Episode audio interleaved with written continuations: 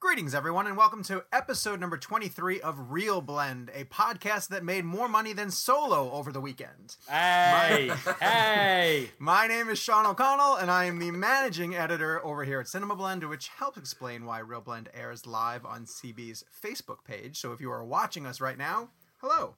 Um, if you're listening to us later, we hope that you are using iTunes or Google Play or Spotify or any of the methods used to download podcasts. So while you're at it, give us a star rating, write a quick review. All of those mentions that you guys do on the different podcast apps really help us out. Boost the status of the podcast, so we really appreciate it. And by we, I mean my amazing co hosts, starting with the king of 70 millimeter projection, Mr. Kevin McCarthy of Fox 5 in Washington, D.C. Kevin, how are you? Good afternoon, Jonathan. How are you, sir? I'm doing well. We're gonna get to your 70 million 70 millimeter excursion uh, later, and we're gonna loop in our other co-host, Mr. Jake Hamilton of Fox 32 in Chicago. Jake, say hi. Hello, my handsome friends. How are you? Oh, it's good to be back with you guys live and uh, and recorded. If you're listening to us later, we um, are going to get into Solo: A Star Wars Story spoilers today. Uh, we're going to talk box office. We're going to talk about the future of Star Wars, and we're going to talk about some things that don't have anything to do with Star Wars at all. So, um, let us begin with news and kick right off with Solo: A Star Wars Story box office over the Memorial Day weekend, and I find this really interesting. We had a conversation recently um, when it came to Deadpool 2, and we all sort of hesitated to use a word, uh, the word disappointing, because Deadpool 2 opened below what the original opened to, and so we had set expectations. And now that we're talking about Solo's box office, because of the expectations of a Star Wars franchise, I'm going to put it to you guys. Is it fair uh, to use the word disappointing when you talk about a movie, a Star Wars story that opens uh, less than less than 100 million for the three day and needed a fourth day to get to 100 million? Oh, absolutely. you I think I think, so? disappointing is a totally fair word to use. The word that I've been hearing that I'm not super comfortable with is bomb. Mm-hmm. Because I don't know, uh, know, and I sort of felt that way with Justice League too. Like I have a hard time saying that any movie that crossed 100 million dollars in four days is a bomb. I mean, I get it in Yeah. re- in, in, relation to how much it cost, but bomb is a is a really ugly word that takes a, l- a lot less to do that. The interesting thing for me, by the way, was the conversation we were having about Deadpool 2. And I remember Jake was posing that question in our chat about it being disappointing if it didn't open past its original uh, film. And I, I argued against it because, I mean, I thought $7 million less than the original film made was not a disappointment. I, I felt that it opened up in a more crowded marketplace, clearly with the um, Avengers Infinity War. And I'm in no way defending Deadpool 2 because I liked it more. I just don't consider that be, to be a disappointment whatsoever in regards to box office, considering the film is about to cross 500 million uh, worldwide. Hasn't even opened in China or Japan yet. Um, big, it, you know, it's going to do big numbers and have very good legs, like like it already has. Um, but yeah, I mean, like it's interesting because then when you put the two films in comparison, which is an interesting thing to do in itself because they're completely different movies. One's PG 13, one's R rated. So I, I, look at those specific details as well. Um, but yeah, I mean, this solo. I mean, what what did it do worldwide? In like three, was it one forty eight? It was like yeah, was, I think it was like right, one at one fifty, which is not a great worldwide opening either. Yeah, I mean, I think, uh, and the big question is why, and I think a lot of us can all agree here on reasons why we think Solo didn't open well, and I, and I think, it, in my opinion, it comes down to one May release, uh, very crowded marketplace. You're in the middle of Avengers, Deadpool two. Uh, that that to me was a just a poor choice of placement. I think they should have stayed in December. Uh, two, there was a lot of bad news surrounding that movie. I mean, a lot of bad news surrounding it in regards to the director's leaving, things like that happening. Uh, the film itself was very, in my opinion, mediocre. Um, I know Jake will say, Kevin, you're mediocre, but yeah, uh, one of those things. I, I, I, got, I got to start changing up my jokes if you can start No, calling them out before I even say them. no, but I, I, I just, I just think there was a lot of things going on with this movie. It was, and also five months prior to that, a disappointing to a lot of people Star Wars film opened up in December. So uh, there was a lot of things kind of going into it. Also, if you look at the jump in numbers, Force Awakens made two billion dollars. The Last Jedi made one point three billion. That's a seven hundred million dollar drop. Yeah. To uh, that's a massive. I mean, one point three billion dollars is a lot of money. Clearly, Right. right? Rogue One made a, a billion. Rogue One also did 155 domestically opening weekend, which was more than Solo did worldwide in three days, from what I understand. Um, so it's I interesting. mean, I mean, to, to your we- point we- though, I mean, you know, but when when Force Awakens came out, we sort of treated Star Wars differently than we treat other movies, and it lived up to those expectations, box office wise. And we did that because we so rarely got them. If we're going to start getting them once a year, and in some cases within six months of each other, we have to start, unfortunately, not putting them up on this pedestal anymore and treating them differently than we treat other films, and that they're just some of them are just going to have okay box office, and that's sort of disappointing. Well, But the Force, is the, Awa- the, the Last Jedi would have ha- would have done Force Awakens numbers had it had it been as good in my opinion. No, Now, I, I don't. I don't think the quality I- knocked off seven hundred million. I do. I th- I, I Seven think hundred. You the- think the quality knocked off almost a billion dollars from the box office? No, the, How Force else do you Awakens was a explain it? phenomenon because Force Awakens was a phenomenon unlike anything we've ever seen. Though- yeah, it was we- the first one in so long yeah, to come out. Bring, It- bring the it- cast back together. It was, you know, Yeah. it was an anomaly. But but but so all right. So how much of that seven hundred million do you think was hurt by poor word of mouth? I mean, to be honest, the Last Jedi was a very anticipated movie, and it opened very close. To I The think Force people Awakens. went back to Force Awakens more times I than agree. than once. I Yeah, agree. I know I saw it in the theaters three times, and Yeah. specifically, I went to go see it on like IMAX screens and bring people who because I that was one of those movies where I wanted to experience it Right. with people. I was And totally I made, I made you that. see it at uh, in DC in 70 millimeter IMAX. I, Yeah. I think I went back and saw that thing three or four times. I didn't go back and see Last Jedi Yeah. multiple times. So Well, so is this a status of like not to keep comparing to the Marvel franchise, but like it's almost like the Marvel franchise is the bar to, to raise it to, right? Like, is it just we we kind of expect them to always have an Avengers movie, and every once in a while they're going to have a Doctor Strange or an Ant Man, right? Which not to say the quality's bad, or but they're just, they're not going to perform. yeah, I mean, not not every of- movie. You know, not yeah, not. I think that's a perfect comparison. I don't think you know if we're going to start getting these cross universe movies, and, and if there are characters that, that were introduced in Solo, they're going to pop up in you know the Kenobi movie or whatever the case may be. Then Marvel is an apt comparison, and in that case, sometimes you're going to get an, an Avengers box office opening, and sometimes you're going to get an Ant Man box office opening. Yeah, you can't right, expect it every single time. But how do you explain a one of the most beloved characters of all time getting their own movie and opening less than a film that had no famous Star Wars characters whatsoever in the leading format? because it wasn't Harrison Ford, and I'd Yeah. argue that it's just, But it's how just did not Rogue the same One open so good? Why did Rogue One open so well? because they had Darth Vader to promote with it. and This it was the first Han Solo. non. It was the first of the the standalone movies. Yeah, so and we were was still riding high curiosity off Force. Awakens. Yeah. Here's somebody asked in the Facebook chat, uh, people who are watching us on Facebook Live, um, asked about the cost of Solo, and I read the numbers and I was stunned that this thing cost a reported three hundred million dollars. That does not look like a three hundred million dollar movie. Well, because Well, they because they, reshot it. They shot it. Yeah. So it's all the reshoots. I Okay. think Well, so. Yeah, So- I mean, you have to. They basically made two movies. I mean, like, like if, if I'm not, if, I I could be wrong, but I read Lord Lord and Miller shot close to eighty percent of the 80%, film. yeah. I don't know if that's true. That's what I read. Yeah. Um. So. A, a, another number that I read was that there's about 30% of the footage still exists in the movie from what I've read. I don't know if that's true or not, but I know for sure that Ron Howard told me specifically there is footage of Lord Miller in his movie, and then Woody Harrelson said a lot of the train scene was already shot Okay. prior to Ron Howard stepping in. So, yeah, if you shoot eighty percent of a film and then you have to reshoot another seventy percent of it, right? Is that is that? I guess. So if that's the, math. case, was Thandie Newton at the junket and like didn't really know Ron Howard? That's Ooh. possible. I mean, like, I mean, I mean how, worked with him? how, how much? Yeah, I mean, like how Yeah. much What do you of mean? her stuff? Because because she like if a majority of her yeah, stuff let's is not the get train into scene spoilers before. yet. Let's not get into spoilers just yet. We'll get into spoilers. Well, no, later, Thandie Newton's in more scenes than just the train scene. We're, we're getting a weird hand signal from Gabe, and I'm not quite sure what it means. He means save it for later, I think. Save it for later because we're talking about spoilers. Um, Okay. But you bring up an interesting point. Let's bring that back up when we get back into the spoiler territory. But that is pretty interesting. I don't Yeah, know okay, if I so want let's- it anymore. let's get to the next news point because it's kind of part of this. On the heels of, or, or right in the middle of Solo dropping, um, Lucasfilm confirms a little bit of what their long term plan is. Because we were saying this earlier on the podcast of like, I, I wish we just know what they were hoping to do next, and they confirm a Boba Fett movie. Did uh, they with- confirm it though? Well, oh, I don't think know. Lucasfilm has. I think everyone's reporting it, but last I saw, Oh. Lucasfilm has said nothing about Boba Way Fett. to derail the podcast, Jake. I'm sorry. I think that's an interesting point, though. Is that It since is. they were No, were they holding off on uh, on confirming Boba Fett to sort of see what happened with Solo? Right.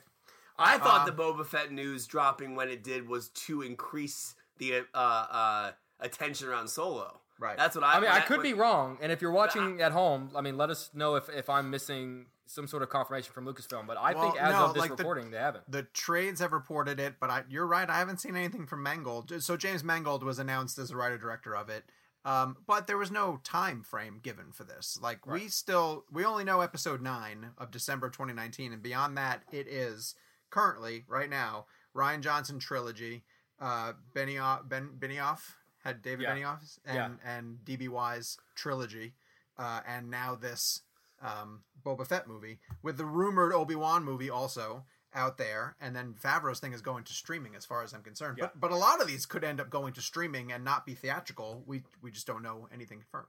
I just Let me I, ask guys a- I have a hard time seeing that they're going to spend uh, two hundred million dollars on a movie and not send it to theaters. Let me ask you guys a question. Sure. Episode nine comes out next December. J.J. Abrams is back in the directing chair. Yes. A lot of faith in that filmmaker. Did a great job with The Force Awakens. Let's say the buzz around that movie is amazing. Does it make more money than The Last Jedi? Potentially. Yes. Hard to say Yes. right now. I think Hard to say. I, I think so too because I think they're going to promote it in in a way like they promoted uh, Infinity War, which is like this is the end. Like you, your entire life, Yeah. you've been wa- you've been watching this nine chapter story, and now we're at chapter nine. They're, I think they're gonna if they're smart, they will promote it as this like like come see it while you can because after this, my dog's getting very upset just talking about it. I see. Can I can I say one thing real fast with the solo box He's a office? Colin before- Trevorrow fan. before no, I promise on? you, she is not.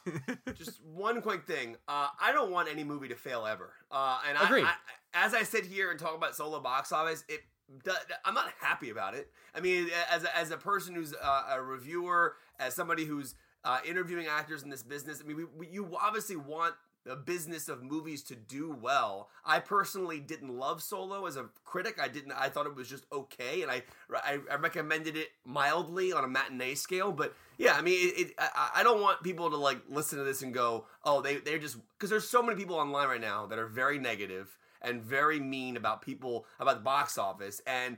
eh, People don't understand how much work goes into these films, how much work Ron Howard had to do to fix what was going on. And I'm, I'm not excusing the movies itself because the movie itself, as a review, it stands in my review. But outside of that, I don't think anybody should take pleasure Well, in and I also a wanna- negative box office story. That's all. I, I just want to mention this too. Um, like, what do the people who are down on like the conversation is Disney Disney's killing Star Wars, right? Uh, theoretically, and as as wrong as I think that is, what do those people want? Like, do they think that Disney's going to sell Lucasfilm, or do they want George Lucas to take it back over? Because none of those things are going to happen. So, what are you And- rooting for? the last time George Lucas took over Star Wars, or not took it over because he already had it, we got a really horrible diner shot in episode two with Obi Wan sitting across from a creature that now I'd argue doesn't look good enough to be fit into a video game. Like that's Right. that's the Lucas movie. Like we, I feel like now we're looking back at the at the prequels as like these works of genius that the great George Lucas gave us, and it's like, do you not remember how far we've come in, in just the last fifteen years? Right. And Jake and I have argued about this a lot over text, and I think him and I have come to an agreement now in regards to where we stand with the episodes. I mean, I, I don't I don't hate one, and I don't hate three. Two is arguably one of the greatest worst movies of all time. Agree, Um, 100%. But but one one has scenes I like. Darth Maul, obviously the fight Yeah. scene and the pod race, And it's a great kids movie. I, I was I was yeah, nine or ten when it came out, and I thought it was fantastic. It's listen. It's not a great movie by any means, but it, but it's not as bad as everyone says. And I'm, I'm not saying we need to go back to Lucas because I, I could argue Lucas. I don't think Lucas is a great director, um, but I think he's a great storyteller and a great com- uh, coming up with ideas type of guy. Um, but I just uh, yeah. I mean, listen. Attack of the Clones is bottom of the barrel Star Wars, no question. Solo is nowhere. And I hope that. it is always the bottom of the barrel. Like the bar should be just to be above Attack of the Clones. Really, and just let's like- just keep it above that. I like that we didn't even tease what this week's game is going to be, but we are doing Star Wars blend later in the show, where the three of us have chosen our top three Star Wars films. Because obviously, picking the best, we'd come up with the same two answers theoretically. But yeah, I'm, I'm sort of I'm, I'm third curious slot. as to yeah, I would say I'm curious as to what it's because the third slot is going to be the I, I don't know what you your all your picks are, but I'm assuming Right. we all have the same first two. So Yeah. really, it's the third one is, is Clone the Wars, argument. Sith, and then we sort of debate Yes, what the third one is going exactly to be. I don't Uh, think I don't think I have the same first two as you guys. You might not. Actually, when I asked Oh, Gabe what your choices were, he made a face that made my stomach turn a little. Oh God, what? So I'm curious. I- and this is actually something a, a conclusion I've come to recently. So uh, I'm, I'm I'm excited to share it with you guys. Oh God.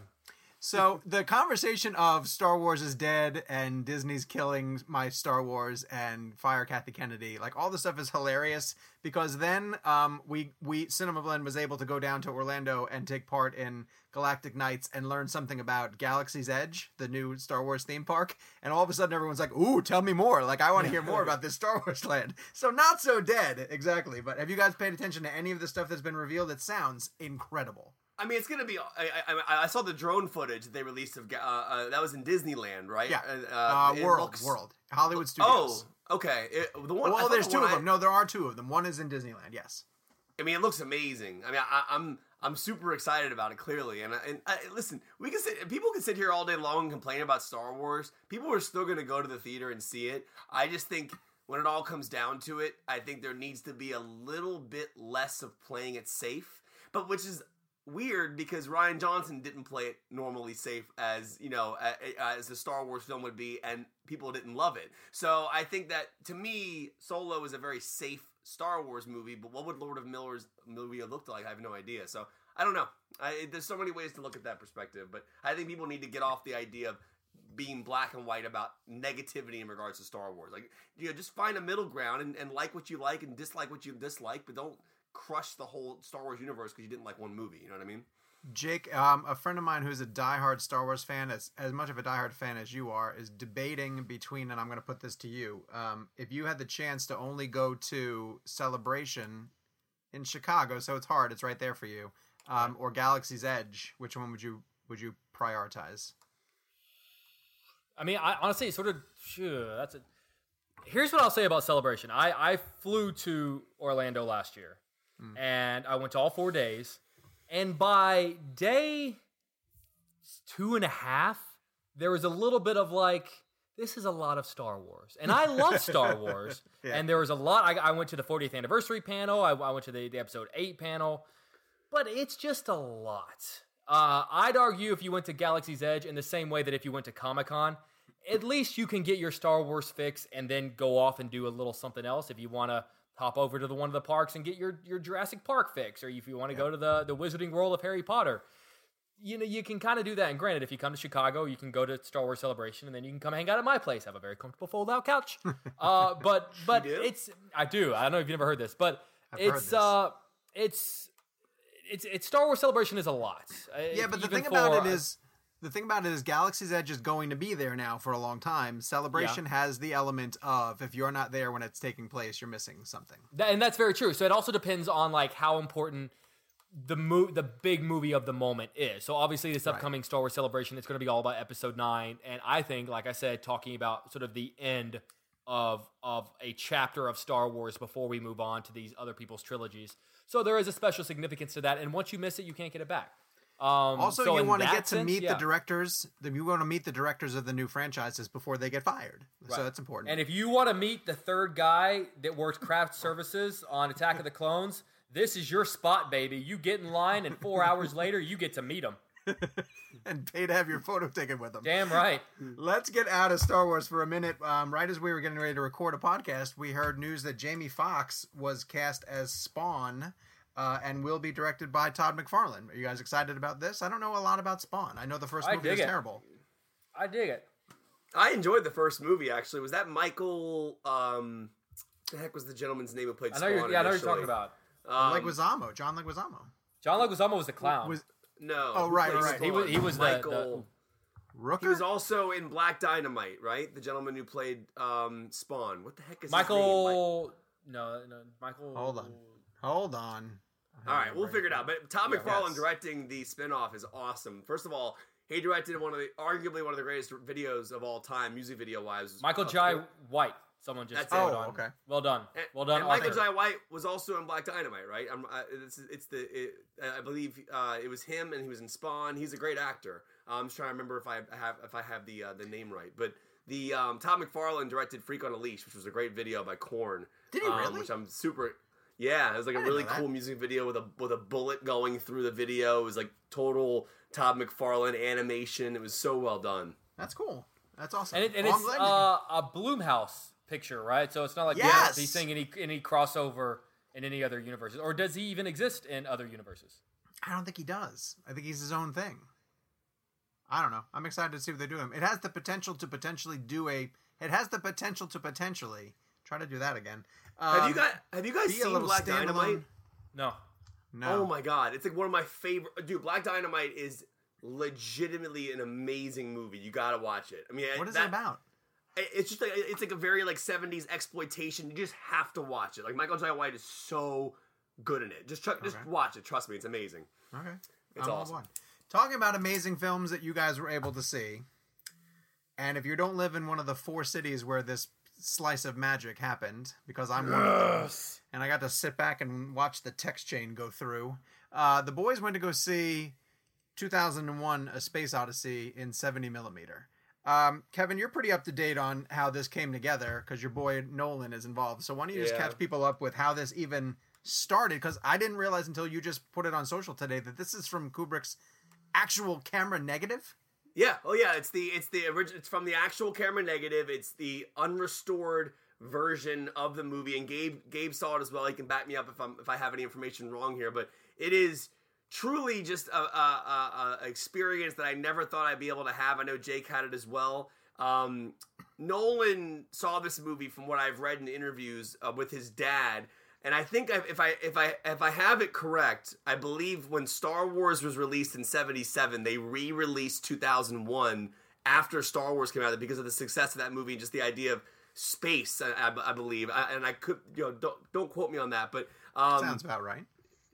Jake, did you read Jake? Did you read the story about Nolan um, seeing the film with his dad after seeing Star Wars? And they re-released No, 2001. no, no, I don't So, know that story. I I believe they re-released 2001. He went and saw it, and I, in my mind, that was kind of the spark that led to the genius of what Nolan became nowadays. I mean, if you watch Dunkirk and Inception, and Interstellar, um, there is so much Kubrick in those movies, and especially rewatching 2001 in a 70 millimeter theater with that much sound. I truly kind of got a great appreciation for the the art of what Nolan has done throughout his career. If you look at something like Dunkirk, which is heavily led by music, very minimal dialogue, very very minimal uh, exposition. That's exactly what 2001 is. Uh, I mean, there's dialogue clearly, in, especially in the second act, in the middle of the film. But a lot of that movie is just solely music, sound effects, and just that leading your storyline. On top of that, the idea of in-camera practical effects. I mean, back then Cooper didn't have the ability to use CG, so you do everything in camera essentially. And that's kind of where the Inception 2000 uh, Inception hallway came from. They built a, a hallway that spun with the camera in place while Gordon Levitt did his fight scene. They removed the wires, and it looks unbelievable. So to me, it was just a it was just, it was a very full circle moment for me as a film lover to sit in a theater and watch the film that, in my opinion, sparked the genius of one of the greatest directors in the history of filmmaking. Uh, and just kind of like unraveling that in my mind. Oh, this is where he got this and this and this and this. Because it's been so long since I've seen the film. Uh, the 70 millimeter aspect of it, yeah, it, it, it, it there's no nothing like it. I saw Phantom Thread in that format. This is non IMAX. This is just 70 millimeter projection, and it is glorious. The sound is amazing. The print is just bubbling with grain and like beauty. It looks fantastic on camera. Um, Is this part of the reason why they can't show it? Like, why is it only four? The- like, this is my complaint about it. Is that why is it only four theaters? Well, they're bringing it. It's it, they're platforming it. So I think, uh, and that- that's a good question. I don't know specifically why the prints are so limited, but I will say, is there a major market for this other than massive film nerds? You know what I mean? no, Like, I- I- yeah, no. I, I don't I don't I don't foresee this being put into four thousand theaters and like you know and I, again I'm not knocking anybody who's not massively into films but like I feel like this is a very uh, small audience uh, that's going to see this movie. I don't know it how might busy- outgrow Solo. Yeah, yeah, hey, but I mean, hey, hey. it, it, it truly is um, one of the greatest experiences I've ever had. And and uh, yeah, and Nolan had a great quote in the interview he did with Entertainment Weekly, which, which I thought was precisely on the point of what this movie is. It's like Kubrick essentially folded space and time, and the movie just kind of exists now, Right. as it did in '68. Um, so to me, there's something to be said about when you sit in the theater and you watch this film, specifically the last act uh, and the whole sequence with Hal going crazy and that whole moment outside the spaceship to the essentially the thing that happens in Interstellar with Matthew McConaughey is very similar to what happens to the characters he's going through that massive field of whatever that was until he ends up in that room uh, and he sees himself at different ages and the baby. I mean, it's very.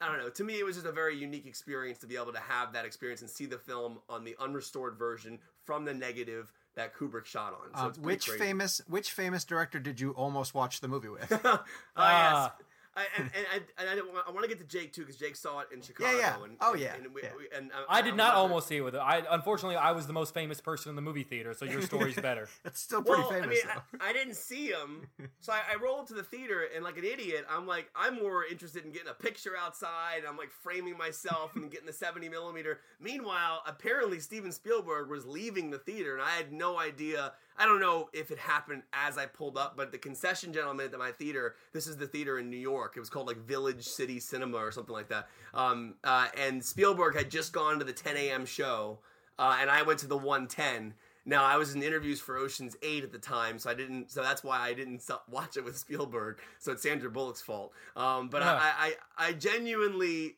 apparently, missed him by ten minutes. Like the concession guy said, he was there. He came up. He bought, uh, reportedly from another concession person, he said he bought a small popcorn and a small soda, and he watched 2001: Space Odyssey. Before I get to Jake and Jake, I promise, plenty of time. I just want to know if Kevin, if you had walked into the theater and Spielberg were there, No, w- you wouldn't have gone up to him.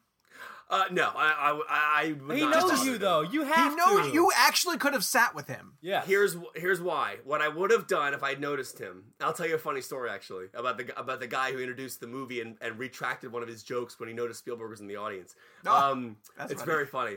Uh, so uh, so if if I had seen Spielberg, if I walked in, I saw Spielberg sitting there, I would have freaked the hell out. I would have like probably I probably would have walked out, texted you guys immediately. I wouldn't have said anything to him until the end of the movie because I then I wouldn't I wouldn't want to sit there with him knowing that I was there in regards to like him worrying if I was going to look over to him and go, "Hey, this is cool, isn't it?" or like bother him. I didn't I didn't want to Which is exactly what his- Kevin does in movies. what I would have done, yeah. But so I would, I mean, in my dream state of mind, I would have, the movie would have ended or intermission would have happened, and I would have been like, hey, man, we'll, we'll, we'll say what's up to him, and then left. But apparently, here's what happened. So there's a guy came out at the beginning of the movie that introduced the projection, he was the projectionist, and he made some terrible joke about that we were about to watch a 70 millimeter unrestored print of the royal wedding. It was it was awful, but it was it, it was like undeniably cheesy and fu- it was funny at the time. So I talked to the concession guy. That's I, pretty th- I great. think that's funny. I think That's I think pretty so, great, yeah. But uh, the concession guy was telling me that when the projectionist walked in to do- introduce the Spielberg showing, the 10 a.m. show, uh, apparently he looked over and saw Spielberg in the audience and did not do the royal wedding joke because he was too nervous about it. So he just he took the joke out and then just kind of said, "Enjoy 2001, whatever it was." I wasn't there, but that's what the concession person told me. He said the imagine guy, being Spielberg and you don't even get to hear good jokes. I know. Spielberg he loves doesn't even corny know. jokes. I just can't imagine. Like I- to me, it was it's surreal to imagine Spielberg just. w- Here's what that moment did for me, and, and I'm sorry I'm like overtaking this part, but um, to me that just shows you like we are on a look at our level, all right? We are fans of movies, but our generation is fans of people like Spielberg, Nolan, Tarantino, Yeah. Coppola, whatever it is, right? Then you have Spielbergs and the Nolans of the world who are just like us in regards to fandom of films they love, and then they have that same nerd out passion that we do about those filmmakers, right? Right. So Spielberg, like like as crazy his that is in our mindset of how big of a deal Steven Spielberg is, he was just us walking into that theater watching 2001. Yeah. That's crazy to me to That's think great. about that guy just being a fan of Kubrick and just watching his movie. And then years later, he works with the guy, and then he puts a shining scene in his Ready Player One movie. I mean, it, it's it's very cool and kind of put things into a weird perspective for me. It's a cool year for Kubrick for Kubrick fans. Between really sort of get, before getting to you know relive, uh, you know, yeah, the Shining sequence, and uh, which I not, not to say I forgot about, but I didn't even think about that connection. Uh, Jake, before I get your review, I just want to mention that one of our uh, listeners, Colleen, Colleen, Kalina, I'm not sure if I'm, I'm probably pronouncing that wrong. Her boss is letting her work in her boss's office so that she can watch this po- this podcast while she works. and she's she's, a actually a, a very vocal uh, fan of our podcast. She tweets us So. often. I think that's Um, great. Give her a yeah. promotion, a Yeah. raise, and a promotion. Hey, Kalina. Massive raise. Yes. Massive Uh, race. Jake, you said this was like one of the most exciting things that you've ever experienced, and you so the way you couched it is you've been able to travel the world and see a number of really amazing things. And I think partially you're doing this just to rub it in because I was not able to go see it. This Oh yeah. I absolutely hated it, but I just wanted you. I just wanted you to just to be jealous. Well, for I, admi- I admire that. No, I chutzpah. mean Actually, I often Go ahead. talk What did you think of it? Uh, you know, with the when we talk about Star Wars or or Jaws or something like The Exorcist, I always uh, miss. I always regret that I wasn't alive to have experienced those in theaters. Not just see them on the big screen. I'm not talking because these days you can see just about anything on the big screen if you live in the right city and can find the right prints. I'm talking about being a part of like a cultural movement, being Right. a part of like a moment that people talk about 25 years. I've seen Jaws on the big screen, but I can't talk about what it was like that summer that it came out and everyone stayed out of the water. and right. they played 2001 at a theater in Chicago called the Music Box. Not only am I partial to it because it's a great theater, it's also where I happen to have gotten engaged. So it's you know Mm-hmm. it's old school movie theater, kind of you know uh, not not stadium seating. You know, it's that very much like the sort of movie theater that people used to wear suit and ties to go to. And uh, there was a line out the door of people waiting to get in, and so I stood in line, and I stood in line. I got my popcorn, and then I went to this old movie theater. And to Kevin's point, like the the reel had like scratches on it, and it had like Yeah. you know had the that grain that, that Kevin was talks about, the chemical Cigarette life, burns. had the cigarette burns that I learned about from Tyler Durden, and so there was just this moment where like I'll never know what it was like to watch it back in 1968, but I I feel like that's as close as I'll ever get without actually getting there. And No, and no, to- you, to- you, Jake, you saw exactly what people saw in 1968. Like it's was not. There's it's no. just a there's no cool question. feeling. No, you literally saw the exact print and movie. I mean, not the exact print, but the, Right. the exact negative of what Kubrick shot and put out in 68. So you actually experienced literally the exact thing people experienced in 68. And the cool thing was too there was there was a father uh, a couple of rows over that had brought uh, his young daughter, and it was her. I just was eavesdropping, um, and it was her first time seeing it. And he was kind of preparing her a little bit in the sense that like this is not your traditional film. There's not a traditional what you would think of as a plot. Just kind of go with it. Think about what this was like 50 years ago.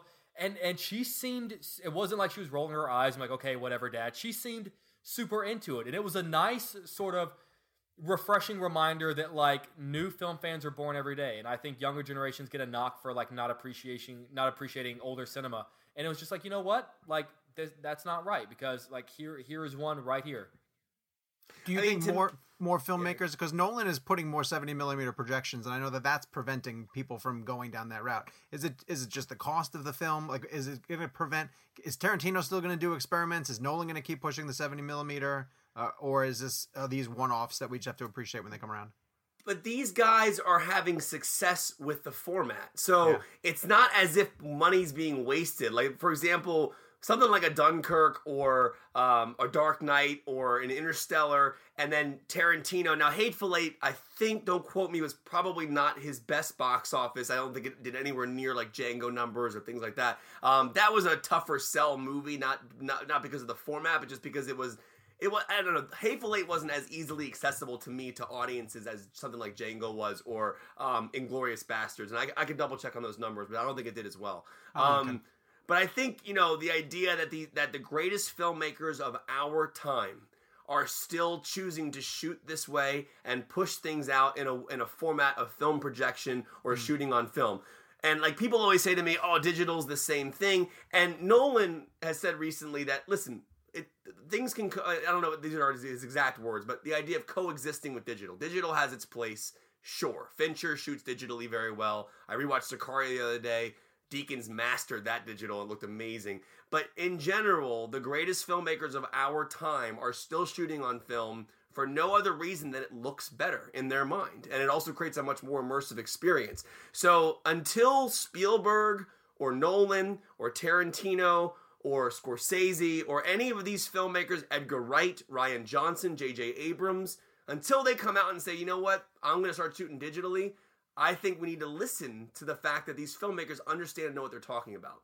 But To the me, problem is, is that you mentioned that all, all of these filmmakers are finding success shooting this way, but they've got to, at least for someone like Nolan, they've got to obtain success before they have the ability to do it. Nolan, I mean, if Nolan was still making small little independent films, no studio would let him shoot with the IMAX cameras. No studio would let him do the 70 millimeter. So moving forward, once the days of of Spielberg and Scorsese and Tarantino are gone, the filmmakers that are finding success have to be filmmakers that share that passion. Because if they don't, then they're not going to push it. Because uh, Warner Brothers is not going to pay 150 million dollars for some no-name guy to go shoot a massive IMAX blockbuster. So we need the right. guys that are finding success to share that same passion. So hopefully they're learning something from honest to God, someone like you or someone like Spielberg. And yes, I'm going to put the two of you in the same because you're the only two people on this planet I've heard talk about the artist passionately. Uh, I, I just really hope that that that that the and you know the directors that, that we're going to be talking about in 20 years that maybe aren't even born yet uh, are are raised being taught the importance of something like film. But I mean, to me, it's interesting because it doesn't have to just to be 70 millimeter. I mean, for example, like the like Paul Thomas Anderson shot Phantom Thread on 35, right? And the movie is then blown up to 70. Um, now he shot The Master on 65 millimeter. You can still shoot 35 and release a film in 70 millimeter, um, but not just those filmmakers that have big success are doing that. Um, look at the guys who made Good Time the Safdie brothers. They shot that movie on 35 millimeter film. Um, La La Land was shot on 35 millimeter film. Now that was a 20 million dollar budget. But yeah, but I mean, I mean, there's a difference though. I think isn't there between in terms of like how much it costs because of the uh, equipment between shooting a 35 millimeter film and a 70 millimeter film. Like, I mean, it oh, 100 percent. Like you yeah, got to I mean, go well, old well, school. Well, like for example, with with Tarantino, well, you shoot 65 and then it gets projected on 70. Nolan is shooting uh, IMAX 65, so that's mm-hmm. why that's a bit of a different format. So, for example, when when uh, when uh, Paul Thomas Anderson shoots The Master, he's shooting 65 millimeter film non IMAX.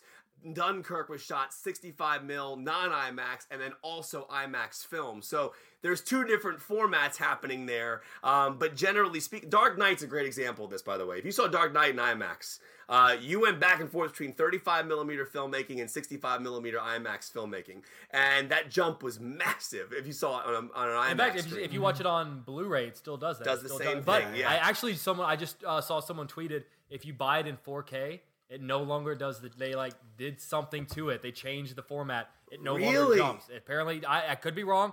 If someone out there has the 4K and I'm wrong, let me I know. I have it, but I just I'll, I read. I'll, I'll, put it in. Yeah, someone I said that if you have like the ones that just came out, the new 4K that just came out, apparently it does not make the jump. But like 2001, for example, and, and I know we're gonna move on, but like and Gabe, I, I, you know saw it as well, and Jake saw it as well. There's also, got, some, I want to talk about this book too.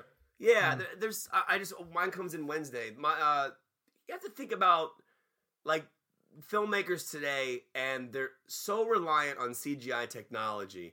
And you look at someone like Kubrick, who in 1968 made a film that still holds up today, that looks spectacular.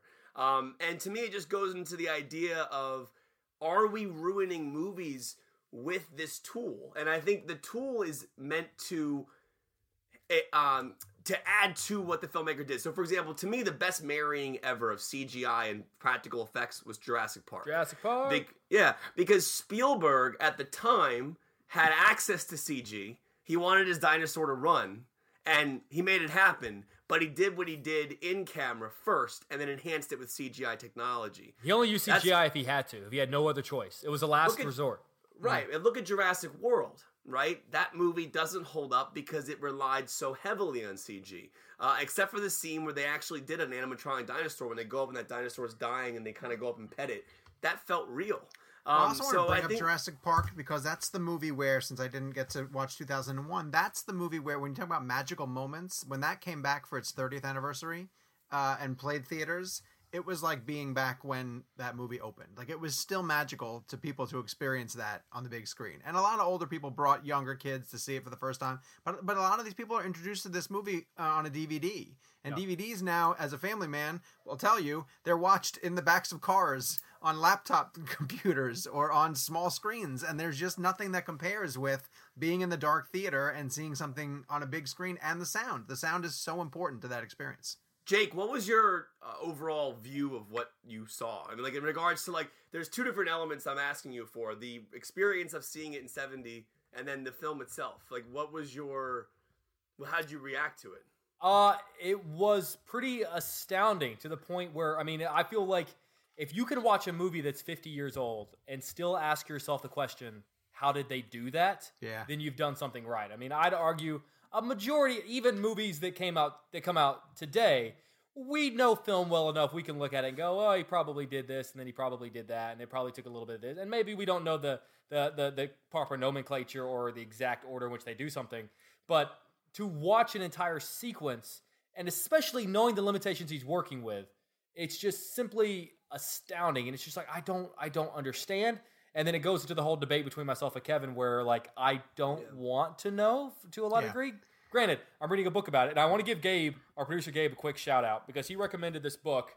Um, I'm gonna hold it up to the, for people that uh, are watching live, but for people that are listening uh, days later, it's called Space Odyssey: Stanley Kubrick, Arthur C. Clarke, and the Making of a Masterpiece. It's by Michael Benson. It just came out this year uh, to celebrate its 50th anniversary, and it's just this unbelievably well researched, well written uh, history of uh, Arthur C. Clarke and his collaboration with Kubrick and how they sort of became this team and how like it's just I, and that's where I'm, I'm sort of in pre- the, I'm in the chapter called pre-production right now.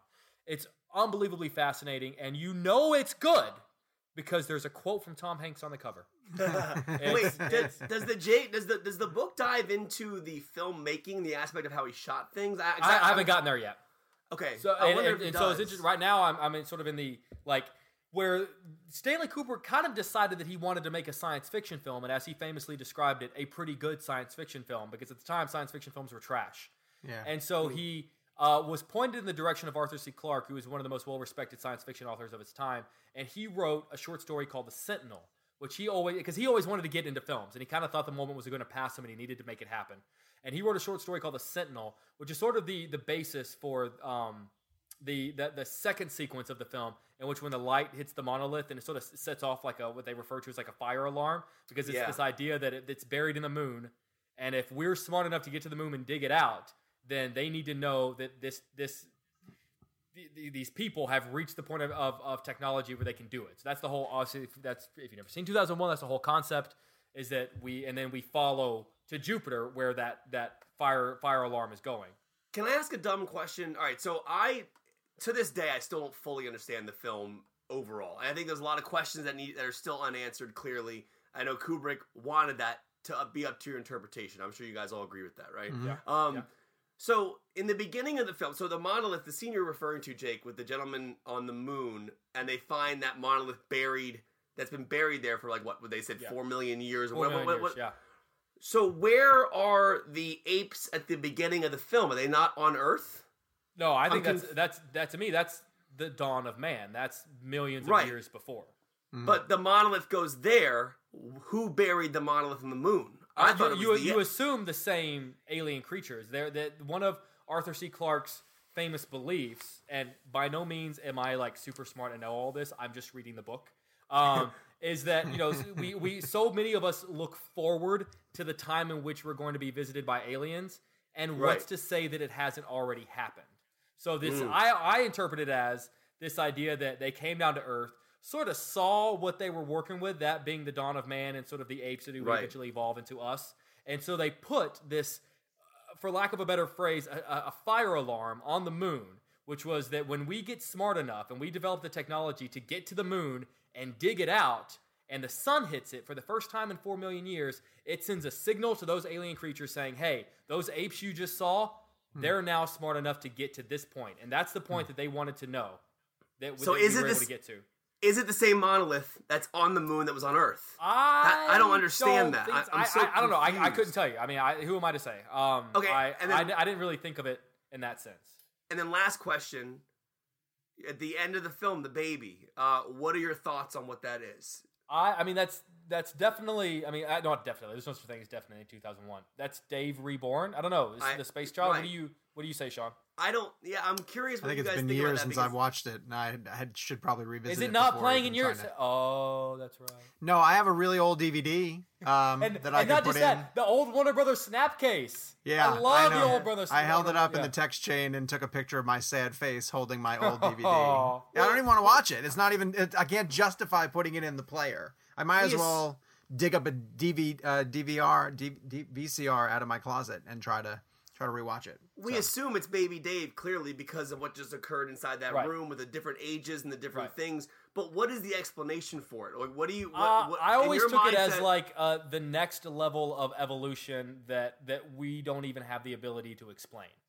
Um, right now, where I'm at in the book, they're coming up with the story and they're trying to figure out what the plot. And interesting enough, Stanley Kubrick apparently hated the concept of a plot. He always thought that the plot weighted down a movie because it makes us have to like look forward to what's happening as opposed to appreciating the moment in itself. Which is why one, you know one of the reasons famously 2001 Wow. doesn't really have a plot. Yeah, Um, that's actually very interesting. Wow, I didn't even uh, think about that. So I, I, think heard he wanted it to be about corn. Isn't that what he said? No, but uh, My in- in- Interstellar in- joke. Interstellar I understand joke. that reference. But- no, but but but that's a great that's a great point though because you're right. 2001 genuinely does not have a plot. I mean, there really It has a like, the- general idea. Yeah, the first act of that movie is literally you're just watching the dawn of man occur, and nothing's. It's, it's genuinely just that, and then And the it's second interesting half. that, that what he says about that, the, the idea being that, that the dawn of man is whenever they, they discovered violence, like whenever they Mm. discovered murder. So I think which I thought was kind of interesting. Well, the Yeah. point being, if this is playing anywhere near you, go see it. Um, if you're even a few cities over, take the train and go find it. Um, Last these guys question. cannot recommend it highly enough. Jake has a book that he recommends too. Kevin has one last question. the famous music that's used in the film. How much of that was previously written prior That's to the that's movie? old like 1800s music. Right? Is all all of it though? Every bit of it? what the the parts that I'm assuming you're thinking the- of the dun dun The dun, Blue dun, dun, Danube. dun. The blue. The dun, Dun, dun, and then there's an and then what about the music used around the monolith? That's, that like that, that's also that. Oh, the oh the monolith. The I, I just the- thought that was the- a sound effect. that horrific like it's like a bunch of voices and like you know what I'm talking about. Like it's I'm curious how because that music in our, in our minds is synonymous with 2001. Right. Right. So I wondered how much of it had been written. That piece you're referring to from the 1800s, but how much of the other stuff was written. Jake hasn't read that far in the book. I know, I, I do not know that they He's actually and you can you can find it. They hired uh, a guy to write the score for 2001, and he put in that the music that you know of as a temporary hold while they were working on the film, and he Oh, discovered wow. that it worked so much that he scrapped the score. You can go find it. You can find the score that was written for 2001. His name know was. Franz Zimmer, and his son would later go on to become a. That's And his son, son's very weirdly enough John Williams, actually. yeah, uh, yeah. So the, the the music was just supposed to be a temporary hold. He didn't put it in there on purpose. Like like a lot of a lot of times, if you see a lot of films, they they put in music from other movies. when we did Kubrick blend, uh, Kevin picked The Shining. Kevin, would you change your pick? I would now. Too bad you can't No, I, would, I would now. After All that right. experience I had, enjoy I mean, The it- Shining.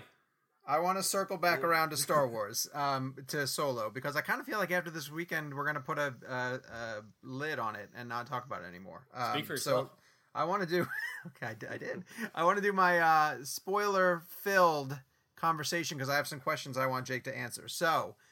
Gabe is putting in the um, Facebook feed that we are now going to transition to Solo, a Star Wars story spoilers. If you guys have not seen the film, please stop watching. If you're listening days later and you haven't seen it yet, go see it.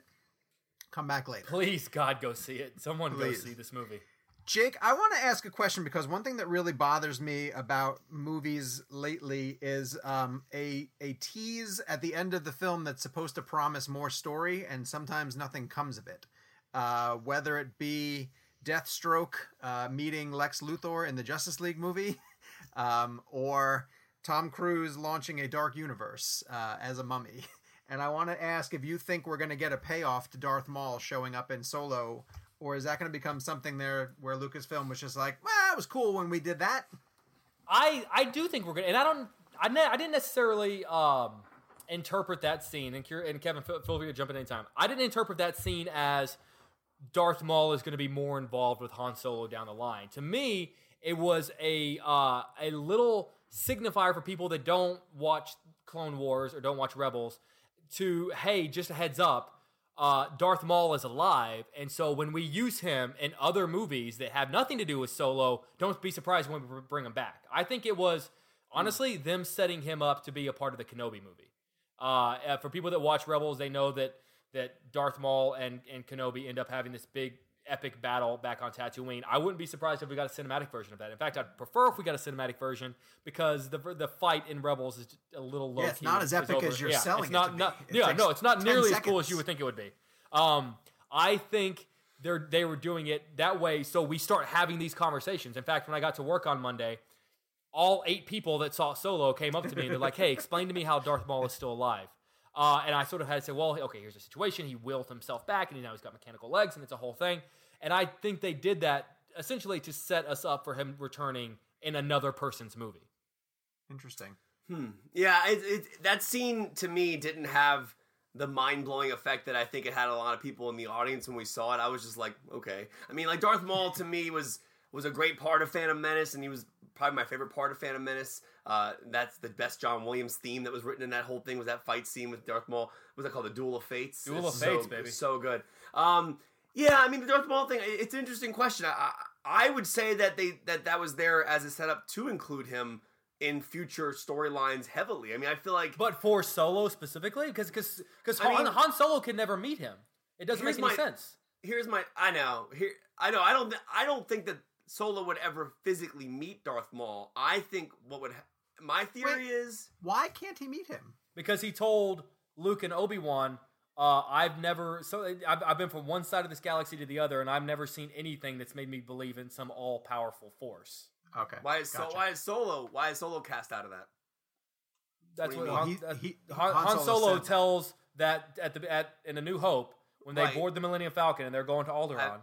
He right, tells never that seen- essentially yeah. he's never seen anything that's made him believe in Jedi's or the Force or and, you know. Oh, oh, you're saying Solo said. I think I think you said Maul said that. I was like, no, Maul- no, Solo. Solo said that. Okay. Yeah, so, yeah, yeah. So- in that sense, you know, so so why keep putting uh, Darth Maul in your Han Solo movies if he's not going to have anything to do with your main character? And if there's That's not, and if we know there's not going to be any kind of payoff where he's going to ultimately fight him, it, it just Right. doesn't make any sense. Which, by the way, uh, the line you bring up from New Hope when he says that, uh, it adds so much more weight to the moment in Force Awakens when he says it's all true. And like, that- it's- it just- that whole that whole arc is amazing. But the um, my theory on the Darth Maul thing, I, I, I if they make two more of these, I think it's going to come down to an a point where he's going to have to kill Emilia Clarke. I genuinely, Oh, absolutely. Han Absolutely. Solo is, and I, I think that that's going to be the turning point of his arc, which really kind of turns him into this cynical, uh, very arrogant type of guy who just genuinely uh, is all about himself. All you know, in whatever the Han that we know as Ford's version.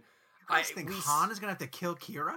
I, think, so, too. I, I- that's what I- I thought was going to happen in this movie. Damn, actually. that's dark. I Dude, thought she has they'd she has watch to him or die. Look at him shoot Woody. So when he when he shoots, uh, we're in spoiler territory now, right? Yeah, yeah, yeah. Oh, Spoiler dude, we're, territory. we're looking at spoiler territory in the rearview mirror.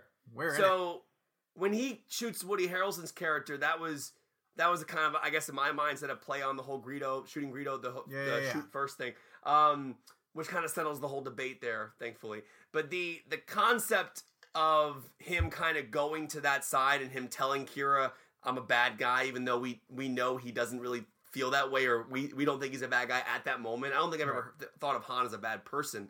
Um, but I think that he gets eventually so jaded by the reality of what happens with the Kira situation Hmm. that that's kind of the person that we know Han to be. And Jake has a great theory or idea that I think would be brilliant if they actually have him walking into the cantina at the end of the third solo theoretically and you know then we walk in and that's that's the ford we know and the and the, and the, and the solo we know um i I- I, genuinely don't, I don't think we get another. Not at least I know. not no pun But- intended. I don't think we get another solo solo movie. You made a good two. point, though. I think it was on your Twitter. I read this somewhere that you turn this these three films into individualized characters that revolve around Solo. So you Yeah. go. That's It's as handing off the baton of the story. Yeah, Right, so Jake, go- talk about that because we've had this in the text chain too. But lay that out how you would instead of doing a traditional Han Solo sequel, you'd rather they go in this direction. Right. I mean, and and right now there are a lot of sort of um, uh, you know, spinning plates right now in terms of the, the the solo characters they're talking about doing. Lando's been talked about, Kenobi's been talked about, and at this point now, Boba Fett's been talked about. I think if you're going to make a trilogy, if you're going to make an overarching story, have a different character be the focus of each film. So we got the Right. solo one, and have a loose thread connect Solo to potentially Boba Fett, and have him carry the next chapter of that story, and then have when Boba Fett ends, Lando. have it ha- either Lando or Kenobi, and have him carry and have it be one overarching story that that has consequences on all the characters, but have the focus of each one be different. So now let me ask a question. I love that idea. I really I do, too. Now, because they tease Jabba at the end of Solo, where Han says there's a gangster on Tatooine that has a mission. Do you think that they have that plan, or I- do you? Well, the If movie Boba ends Fett's with the- next, then yes. Yeah, the movie ends with the idea clearly. and The movie ends with the idea that there is going to be more. I mean, clearly they they have the end of the film positions the film to move on. Right. Um, and there's clearly story that hasn't been told. And I think the Boba Fett idea is well, Boba Fett shows up what an Empire for the first time, right? No, we don't. s- Boba Fett for the first Wow. time showed up in the well, holiday special. Okay, Oh, but but in yeah. the original trilogy, he's in Yeah, Empire. he showed up in. Empire. Yeah. So because because there's a great Han Solo story where like he had to smuggle drugs. For the whole reason Boba Fett's coming after him, the whole reason Jabba's coming after him is because Han Solo was essentially a drug smuggler and then Right. ran into the Empire and had to dump the drugs and and then when lost Jabba a ton of money. And that's that's the job that he's going to do. But the line you're referring to from New Hope when he says, I've been across the galaxy and I haven't seen anything that would make me believe in the Force, um, could he be lying? Could he be just uh, not thinking about, or maybe they, he blocked that aspect out? I mean, you never know. I mean, like, if, I, I think I you think- start doing that, you run into a really because then then you can make the argument. Then what's the point that we believe any of these characters? Then like if you could just come back and rewrite it as oh he was lying, then so, if, okay. But if Han has to kill Kira, so let, let, let, let, us say that theory plays out. I mean, th- to me, that's I'm the not on most. board with that. I think that's oh I love it. Oh I, I, love I, it. I think that's a very That's strong intense. storyline because it because because it, it it's something that's going to make him the Han that we know. I think I genuinely think it's going to shut him off emotionally, which is why. And I actually, I think it'll add to the whole idea of his and Leia's romance and that idea of him trying to finally latch on to somebody again, but unwillingly. Um, so I It'll add a think that- significance to it. It'll have a it'll add a weight to it other than just you know oh because these days I feel Yeah. like we kind of just put Han and Leia together, Han and Leia, Han and Leia because it's oh that's the way it's always been.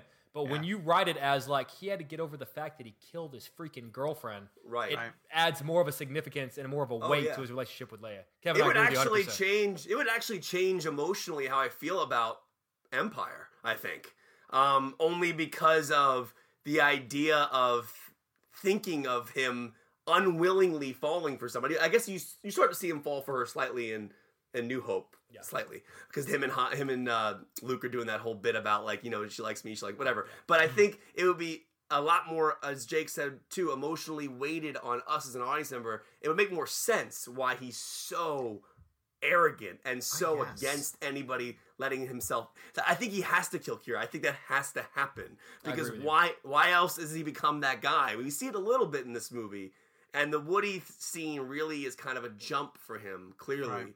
But he had, doesn't hesitate. He doesn't hesitate. know But I mean, how much do we? How much more do we really get of him, though? I mean, like if we get the Boba Fett movie, and in theory, the Boba Fett movie picks up with Han, like getting arriving into Jabba's palace, and Right. then Boba Fett takes it from there. I mean, how much is Han really involved with that movie? Yeah. Well, I think I think Lando's if they if they do it as you're saying, if they go Boba Fett second, then they go. I think they go Lando third, in my opinion. If they do it, um, then the Lando aspect obviously comes brings Han back in very heavily, Yeah. clearly. So I wonder. I, but I'd, I'd argue the box office has convinced them not to do that. But I wonder. Yeah, I mean, it, it's it's a very interesting thing. But are you, are they going to examine it and go, okay, we're leaving it in May, or leaving it in December, and we're going to leave it up? Uh, because here's my problem with Solo, and you guys can disagree with me all you want. The problem with that film was the script. I mean, I genuinely don't think it's a good script. I think it's a very bad script, and I think there is great You think performances. it's a very bad script? I'll tell you why. There's a couple. There's a lot. Was a lot of things I didn't like about the script. The reason I, I like Solo, I think the movie works. It's fun. It's passable. It's fine. Uh, to me, it works because of Alden, because he's amazing in the role. Emilia's amazing. Woody's amazing. Everybody on camera, Lando, everybody, Glover, awesome performances. It's a very bad script, and I and I say that because well, specifically the two scenes you know I'm talking about the name scene. Now that Sure. we're in spoil- spoiler territory, I could not, I cannot, I cringe every time I see I think about the Han Solo name scene. but It you're, you're need to- talking about one eighth of a script page. but let me get to other things about that script. I mean, first of all, it's a very, very poorly paced movie. It's not. It is dragging in the middle slightly, and in the end, it it just kept going and going and going. Like the Kessel Run is so cinematic and intense, and then it just kind of comes to a halt. And then you have the Enfys character coming in and do, and that that to me was interesting. The whole switcheroo with Bettany and Woody that was cool. But I mean, there was it felt uh, chunky, and it didn't. It, it just felt like it was not paced So well. do you think that they rush well. these movies into production? Do you think that Oh, they say we have to deliver on this and they don't have the scripts in place? Listen, I don't know for sure what happened on that set, but I would imagine, if I was guessing, and I can only guess, that Miller and Lord uh, reportedly went off script. Is that that's what we've heard, right? They, yeah. they they- were well, they shot okay. they shot the script and then they had their actors shoot other takes Alts, in an effort to potentially be more funny or in, Right. because they rely heavily on improv in the films that they did prior to this. like there's a bit in the in the movie and I, I thought was screenwriting 101 and it just shouted at me like this guy is trying to or john and, La- and lawrence kasdan there's a bit where in the middle of the film emilia clarke's character says to han you know when i i thought about you while you were gone i did something right and then at the end of the movie it's like that classic callback to the line it's like as he's walking out the door i smiled that's what i thought about it, it- was to me it was like this it, I just don't like when a screenplay calls attention to itself and it's screaming to me that I know these are very minor things, but they really took me out of the movie. They really did. I mean, Uh, but I don't know. I, am very much a believer that you can make a bad movie with a good script, but you can't make a good movie with a bad script. I, I, I have a Hmm. hard time believing that it's a good movie but a bad script because I just don't think you, one can turn into the other. I just don't think it's a good script, I, and I, I just genuinely found it to be very, very middle of the road writing. Like nothing in the thing jumped off the screen for me. It was it was always just passable, and it worked, and it was entertaining at times, but it just felt dry and very.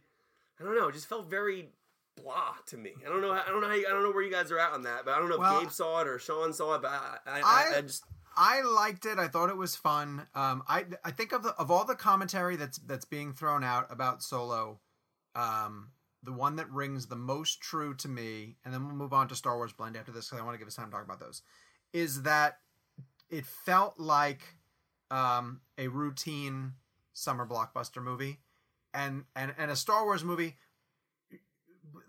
whether fair or not, uh, should be elevated to a level where it's more special than that and I think that that's true. And I think that, but but I think that's a short term problem because I think when December 2019 rolls around, Episode Nine is going to feel like the event that a Star Wars movie should feel like. So maybe it's timing, maybe it's the subject matter.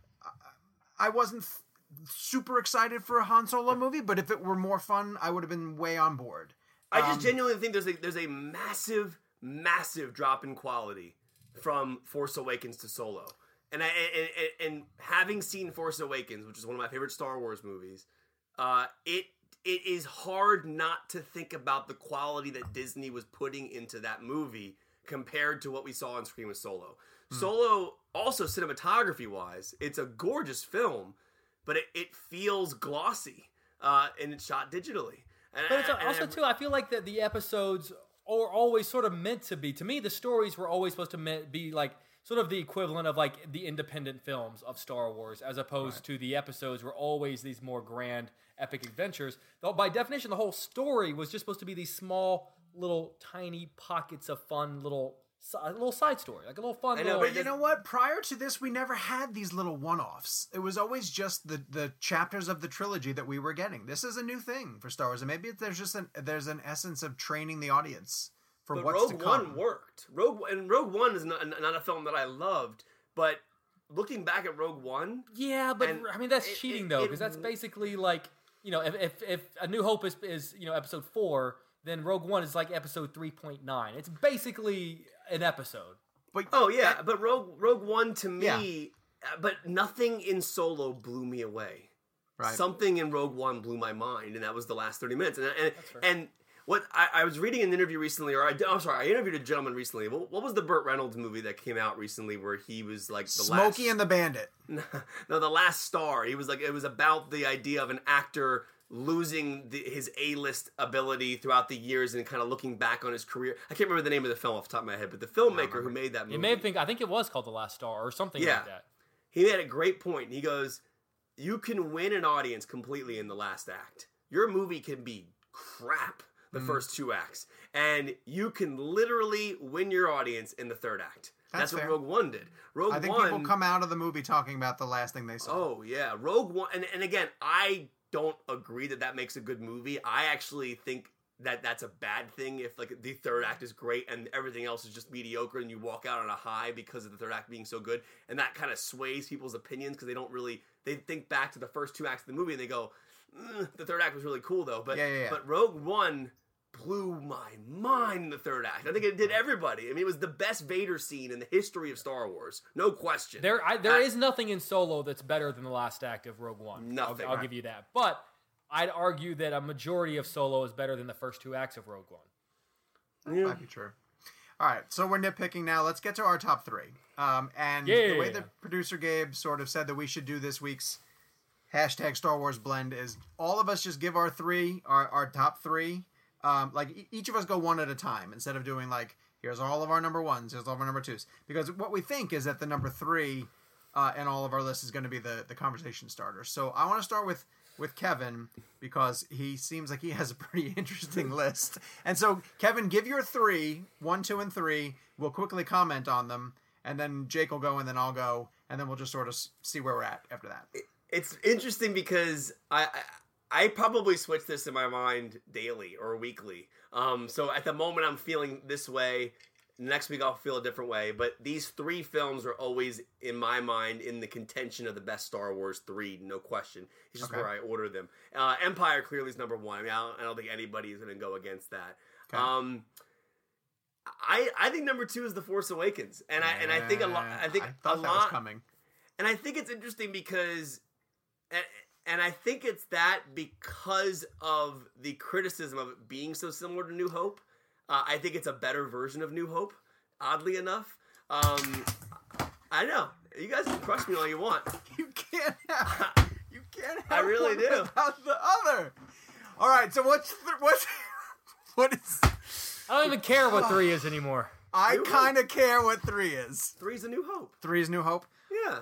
I, I, don't see why this is that controversial. I don't I don't think this is that controversial. If I, if I was being controversial, Last Jedi would be number one, and I've seen people have that on their list. All right, Um, but, but but I just think you the can't Force- have number two without number three. You can't have Empire without number one. So how do you put New Hope first? That goes against what you're saying.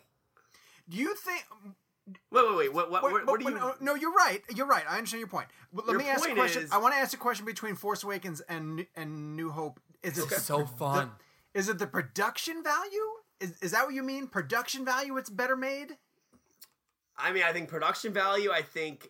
The pacing, pa- Oh, definitely pacing. right? Um, I just Characters? Find, You like you like the characters in, in Force Awakens more than I'll tell you why I think Force Awakens is a better film than New Hope. It all comes down to the Han's death scene. I think Okay. that's, in my opinion, the most emotion I've ever felt in a Star Wars movie.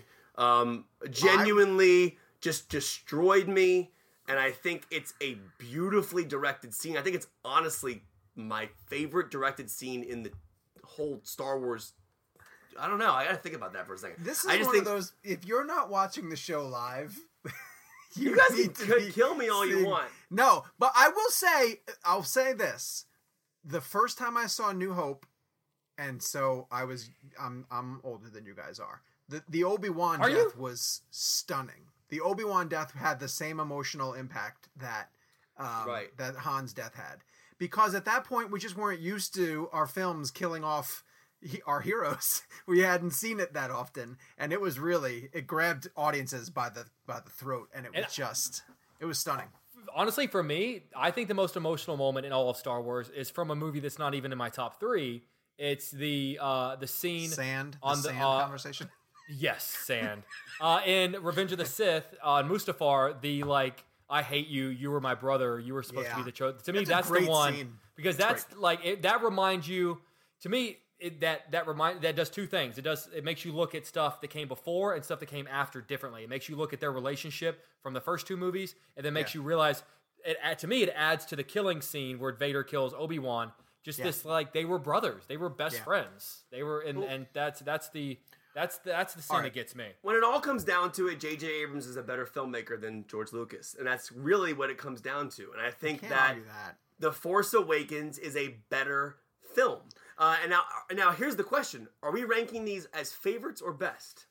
Best. We're ranking best. The three Okay. best. So I think The Force Awakens is a better film than S- than New Hope. Now, A New Hope may be a favorite uh, Right. over Force Awakens, but remember, you guys have to be choosing on quality here. Best Oh, I'm, film. oh, of I'm choosing on quality. And Jake, New Hope ahead. is not a better film than Force Awakens as a quality type of movie, in my opinion. Jake, Jake, go ahead.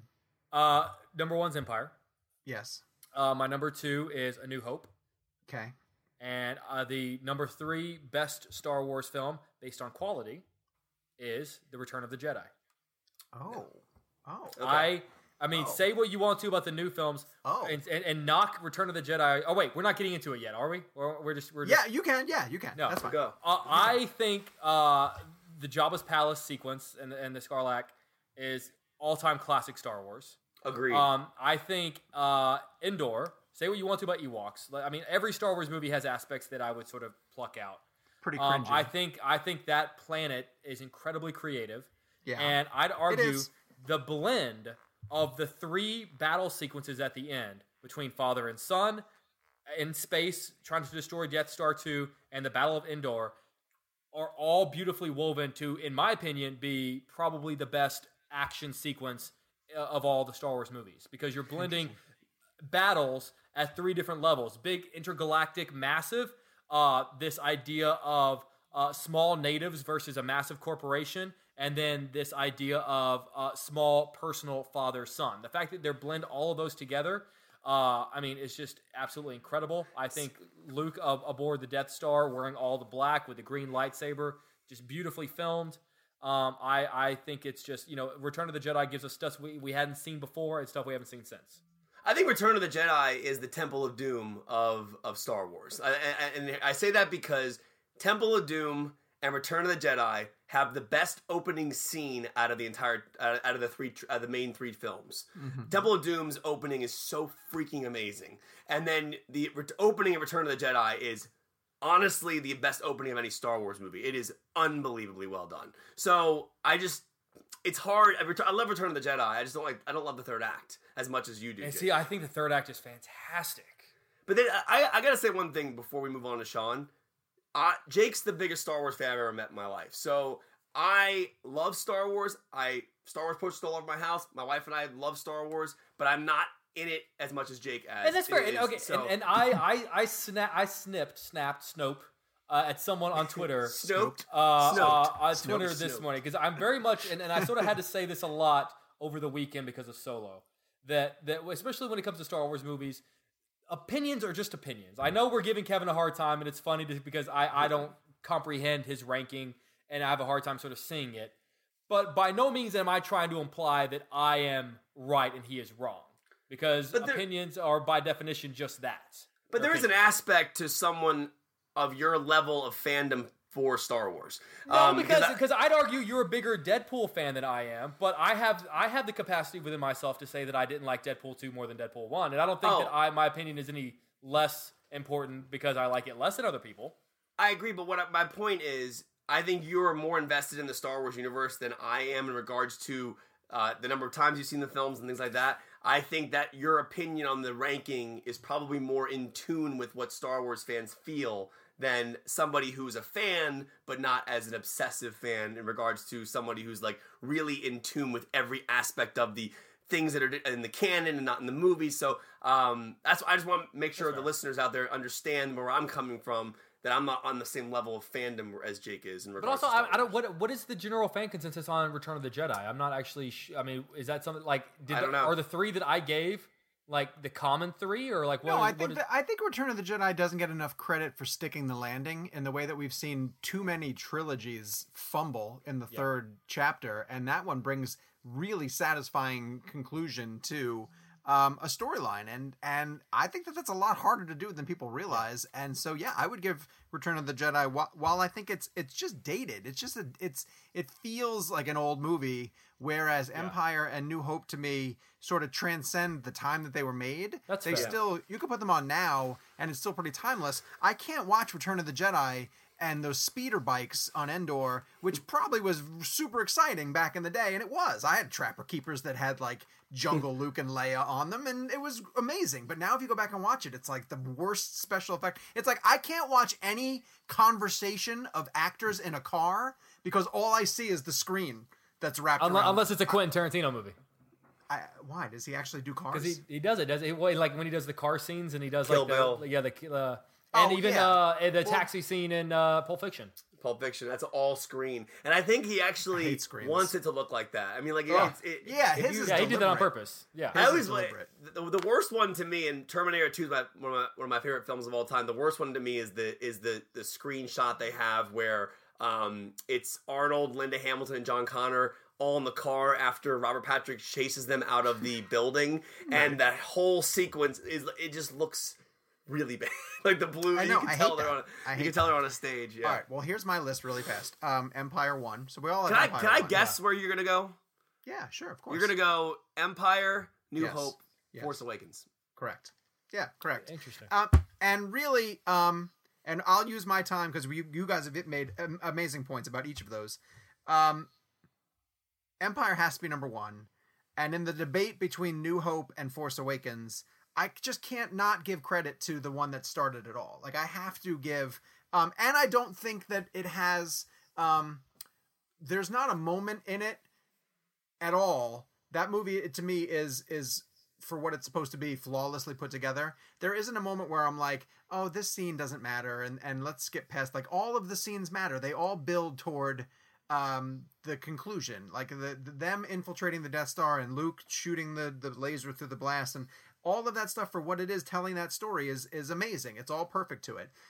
Jj is to me the closest person to rekindle the magic of going to see a star wars movie. And i feel like all the movies since then have chased it um be, but but now because of the existence of all the new films, we're we're we're chasing after different levels of what a Star Wars movie should be. Now we have gritty, uh, surface level Star Wars movies, and now we have uh, pie in the sky Rian Johnson uh, Star Wars movies, and everybody's sort of debating which one they like more.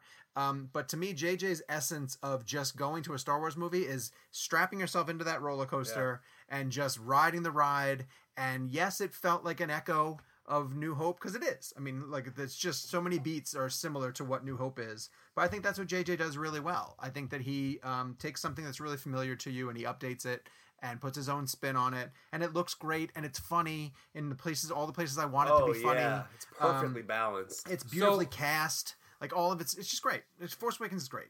Who is the odd man out here then? Am I the odd man out because you you two essentially chose the same three movies? You're just the with odd one, man out. Yeah, But what I will say is, I am a lot closer to putting Last Jedi at number three than you guys are. Ooh, whoa. And and if Force Awakens didn't exist, Last Jedi. The four new movies to me rank Force Awakens, Last Jedi, Solo, Rogue One. So No if. Force Awakens didn't exist, Last Jedi to me is above all the prequels and above Return of the Jedi because it's great. It's actually great. I really like what Rian did, and I, it's beautifully. Sh- it's a beautiful film. If you're arguing the quality of a film, it is a beautiful film. It's a gorgeous movie. It just it, it, it just completely understands that it's a movie, and it completely just laughs at the audience. That, that's how I felt about that movie. I But know. I, I know. will say this: The Force Awakens. I just think Kylo is such an interesting character. I think he's one of the best characters ever written in the Star Wars universe, and I think that he's so interestingly complicated. And I and I think, oh my god, I I, I, I, think that were- determines how they what happens with him in, in nine. Well, I, and that's what the- we're going to run out of time. But I have to say that there are a lot of really interesting mysteries raised by Force Awakens that aren't important. Anymore. I know. I know. I still want to know how Maz got Luke Skywalker or uh, Luke's uh, lightsaber. She's I know. like, oh, it's a, it's a story for another time. Uh, Now's the I wanna know time. Who Rey's parents really are? I don't believe that Rey's parents are not anybody. They're I somebody. They Her- have to I be think somebody. her great grandfather's Kenobi. I've, I've read, that's a great theory. by the way. I would Why know does she have a, why why does she have a British accent? Why is her accent British and John's is American? And it doesn't make any sense. There was a choice deliberately made there for those actors to have the accents they do. And there's I clear do think you're overthinking that a little. bit. no. Why, why? Tell me why John Boyega has an American accent and Rey has an, a British accent. Tell me why. I don't know. What was the choice? They're both British actors. That's a great question. And if any of us get JJ in the next year, please ask him that. There's a you can answer that without giving away a spoiler. That's not a spoiler. Well, maybe it is a spoiler, actually. Maybe I asked to that Daisy Ridley that question, but she said she just has. Uh, she just says that she, she just. I don't, I don't remember what she said to me honestly, but it's a very it's an interesting question that I Hmm. Uh, think is. Peterson Hill, Peterson W. Hill. Uh, it was it was very fun to see our listeners play along with this one. People started chiming in pretty early, and Peterson W. Hill has Last Jedi number one, Mm. Empire second, and Rogue One third. And then I got to point out one of our listeners, Vandy Price, who is all over the board. Um, he has Revenge of the Sith as four, and Rogue One at five, and then Last Jedi at six. I know somebody who thinks Sith is the greatest Star Wars movie ever made. Like, That's crazy talk. I genuinely know somebody who actually thinks that. The fight between Yoda and Palpatine like is so CGI disgusting that like no one could just could actually say this that like while watching it like yeah this is the best this is peak Star Wars. Some it's horrifying. some people just want to see the world burn. Oh God! all right, next week. Um, I, all right. So uh, next week I was I was going. Here's what I was gonna do. I was gonna do Howard blend because I kind of thought we're gonna have to do Ron Howard eventually, and it's tied to Solo, and let's do him now. But I'm changing gears. I so much enjoyed our conversation of, of Kubrick and 2001 and classic film um, that I want your opinions for next week when we do hashtag Hitchcock blend. Oh my God. And I I really already- want us to get super nerdy because we only have movies like Adrift and something Hey, I else. is like o- to drift. Well, it's fine. And by next week, we can talk about Hereditary also. But I think a I'm chunk of Thursday. next week is going to be um, is going to be Hitchcock blend. We're going to dedicate a chunk of time to that because I think that's going to be a lot of fun. He's So, staring at me right now. Yeah, uh, He's right next behind week you start using on Twitter right now hashtag Hitchcock Hitchcock blend. Uh, you can let us know your picks via email, uh, ReelBlend at cinemablend.com. We have an email address. We have a Twitter account at ReelBlend, and then we all have uh, individual accounts. Jake, what is your individual Twitter account? Mine is Jake's takes. Awaits Kevin's smartass comment to this. Kevin, Kevin, yours is. I'm gonna go with. Uh, You have to pre-write these. That's the thing. all right, at Return of the King is the best Lord of the Rings film. Oh God, no, it's not. That is certainly available. Can you I meant imagine? Sean- That was my actual If Twitter that's, handle. that's taken. Dang it, someone has this one. Um, if you were watching on Facebook, thank you so much for tuning in. Uh, if you are listening to us on iTunes or any of the podcast apps, um, please leave us a review and uh, give us a little star rating. We'll be back next week where we're going to discuss um, whatever the new news comes up. And uh, as I said, we're going to play hashtag Hitchcock Blend, which I'm super excited for. So, guys, thank you so much for tuning in. We will see you Dunkirk. Next week. Dunkirk. Dunkirk. Dunkirk. This is the story of the one. As a maintenance engineer, he hears things differently. To the untrained ear, everything on his shop floor might sound fine, but he can hear gears grinding or a belt slipping. So he steps in to fix the problem at hand before it gets out of hand. And he knows Grainger's got the right product he needs to get the job done, which is music to his ears. Call, clickgrainger.com, or just stop by. Grainger, for the ones who get it done. When you need mealtime inspiration, it's worth shopping Kroger, where you'll find over 30,000 mouthwatering choices that excite your inner foodie. And no matter what tasty choice you make, you'll enjoy our everyday low prices, plus extra ways to save, like digital coupons worth over $600 each week. You can also save up to $1 off per gallon at the pump with fuel points. More savings and more inspiring flavors make shopping Kroger worth it every time. Kroger, fresh for everyone. Fuel restrictions apply.